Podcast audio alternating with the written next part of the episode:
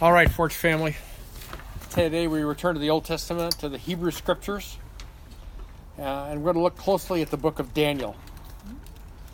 Uh, the book is named after the man whose name means God is my judge.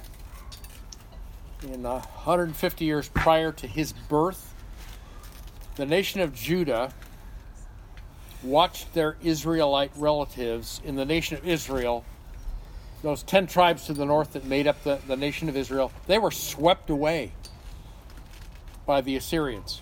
The 10 tribes making up Israel had embraced all manner of wicked worship and immorality, and they had rejected the prophets the, that the Lord had sent to them to warn and to entreat them to turn back to Yahweh.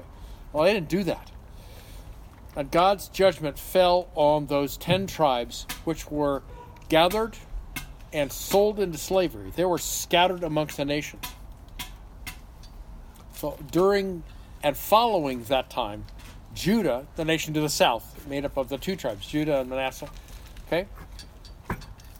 They had Jerusalem as its capital, but they practiced flagrant false worship, child sacrifice, and they invoked all manner of darkness described in Second Chronicles chapter 36. It isn't as if one nation or the other was more righteous or more holy.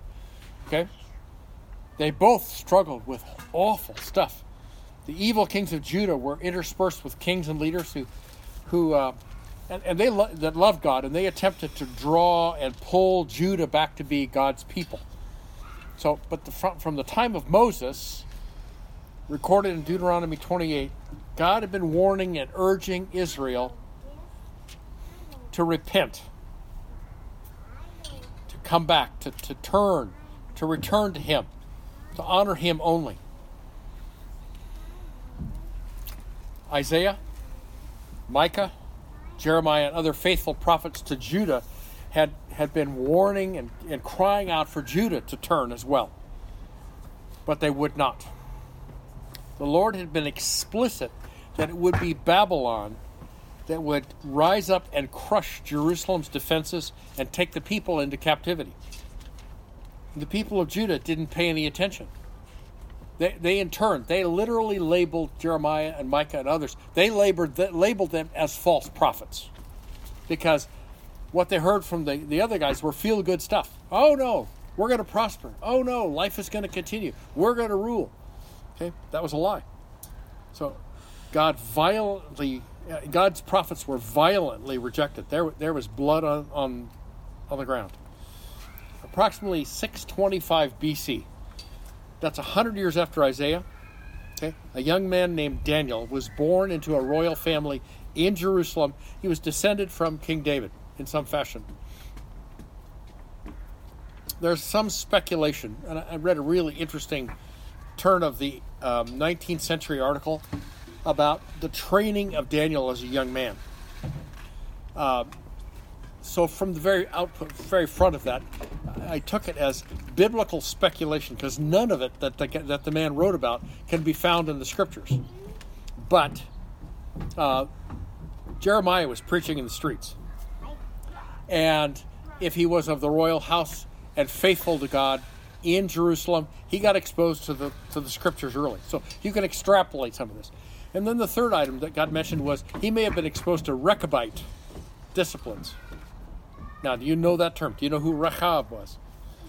Okay, they were they were they were Canaanites.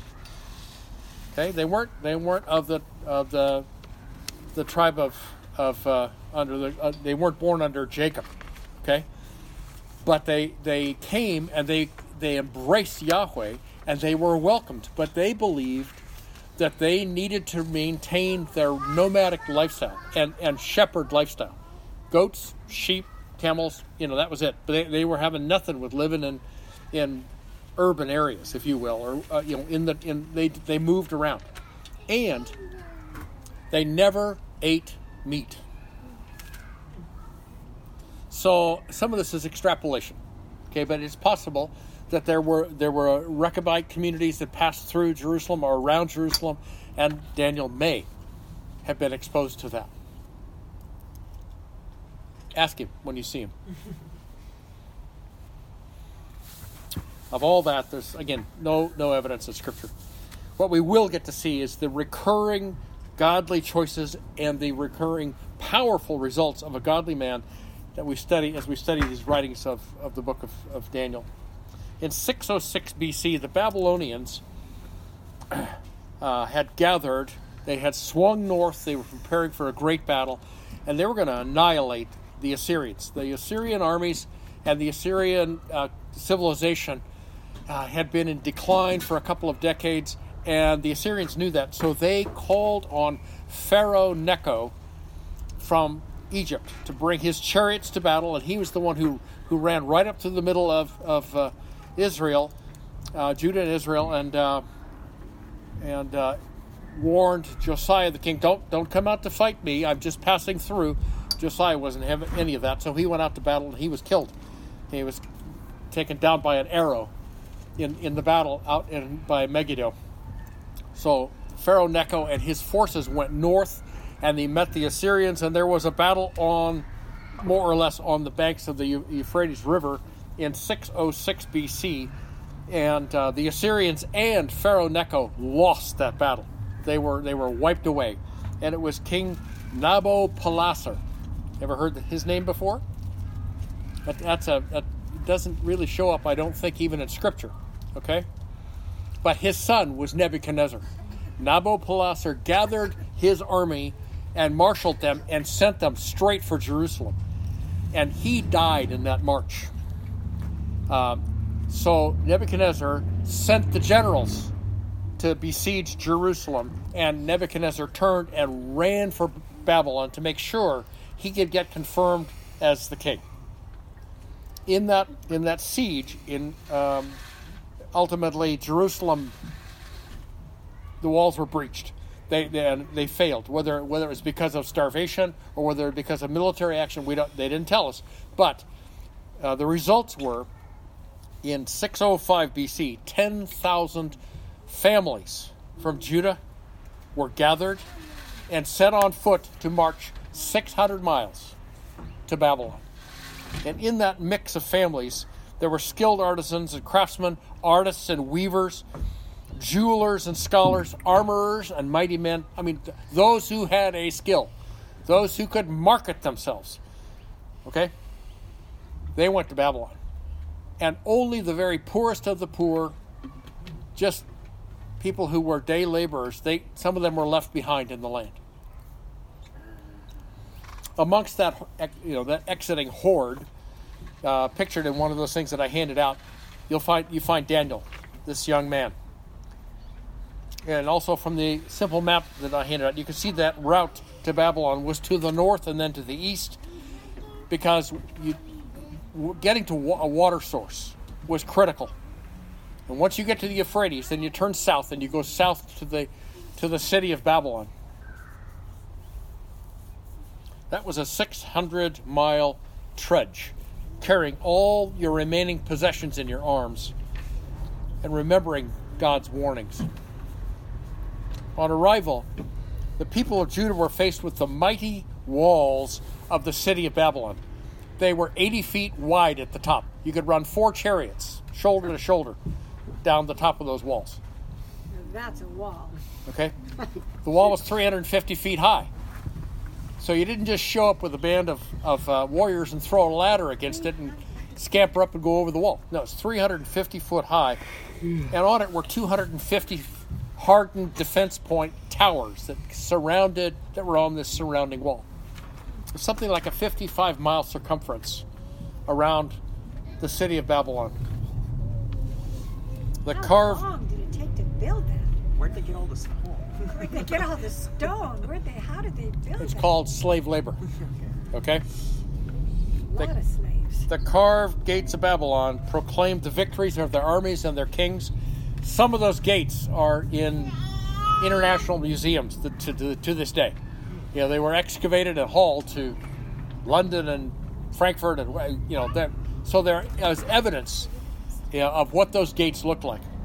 Okay, the culture of Babylon was polytheistic, meaning they worshiped many gods, and very typically they would conquer some region and they would then embrace that god and worship that too. the city was alight at night from the sacrificial flames of many temples. Those who were the remnant of Judah, faithful to the worship of God alone, were seeing the utter collapse of ethical monotheism. You understand that term? Okay? There's one God, and his name is Yahweh. Okay? And when you obey him, then there is an ethic that flows from that. There's a lifestyle. There's you follow his commandments. And these people who came as the remnant into Babylon saw that whole system being crushed, being being wiped away, just by the vast pantheon of Babylonians' worship and their lifestyles, and what was expected of them. The footings of the Tower of Babel had been reset, and its ziggurat, that stepped pyramid structure, was adorned with lights the Hanging Gardens of Babylon, which was taken as one of the great um, wonders of the ancient world. That was green and lush, set right in the midst of a, the surrounding desert around, around Babylon. The thing that made Babylon work was water. The Euphrates ran right through it. And without the water, nothing was green. Awe and disgust and fear uh, uh, for the for the on the part of the Jews who were there as slaves. That was a daily reality. The brilliant young men of Judah, taken from Jerusalem to Babylon, were castrated. Isaiah 39, I think it's Isaiah 39. Isaiah said, You young men, you're going to Babylon and you will be eunuchs. The date and the authorship of the book of Daniel was honored until the time of the Enlightenment, about 300 years ago in the 1700s. And at that time, everything that had to do with the scriptures was under assault. The dating, the authorship, the language, and the stories didn't matter what it was. But in the case of Daniel, especially the book of Daniel, was under assault during the period of the Enlightenment because that particular book points forward to the coming of the Christ. And those quote, scholars unquote, wanted to squash that, wanted to produce evidence that that could never have been true. So there's a clear split of opinion and scholarship to this day. There are those who accept the dating and the authorship of Daniel and, and the content of the prophecies and embrace them. And they're largely evangelicals. Here we are. And those who say, no, that couldn't be. You know, the language, is this and it's that. You know, they, they basically reject it, but, you know, the Lord is faithful, okay? The, Lord, the scripture still stands.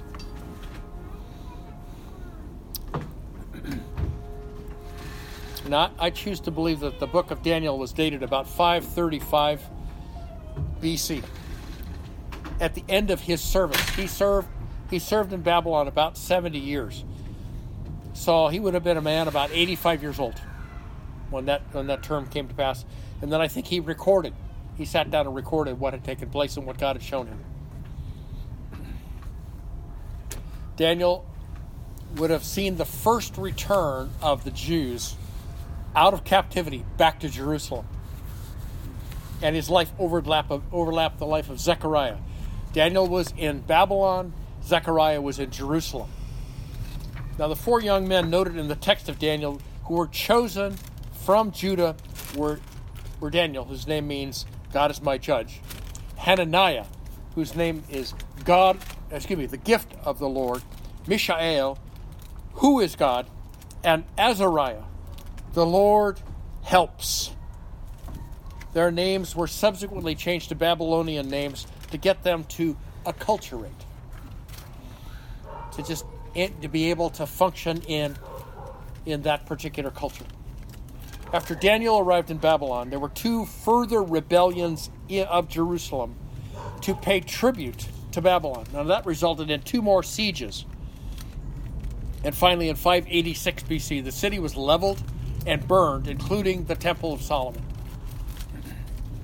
The gold and silver, silver implements of the worship of Yahweh were, were taken and they were put on display in the Temple of Bel in Babylon. Daniel is named in Jeremiah and in Ezekiel, then that further attests to his historicity at that time. Jesus refers to Daniel as the author of that book in Matthew 24. Part of the book of Daniel has the records of God's mighty power displayed before Nebuchadnezzar and his court, his, his magicians, and his wise men. Part of the book describes Daniel reading scripture and discovering that um, the captivity of, of Judah was limited to 70 years. And he was the one who began to put forth, hey guys, this is this is coming to an end.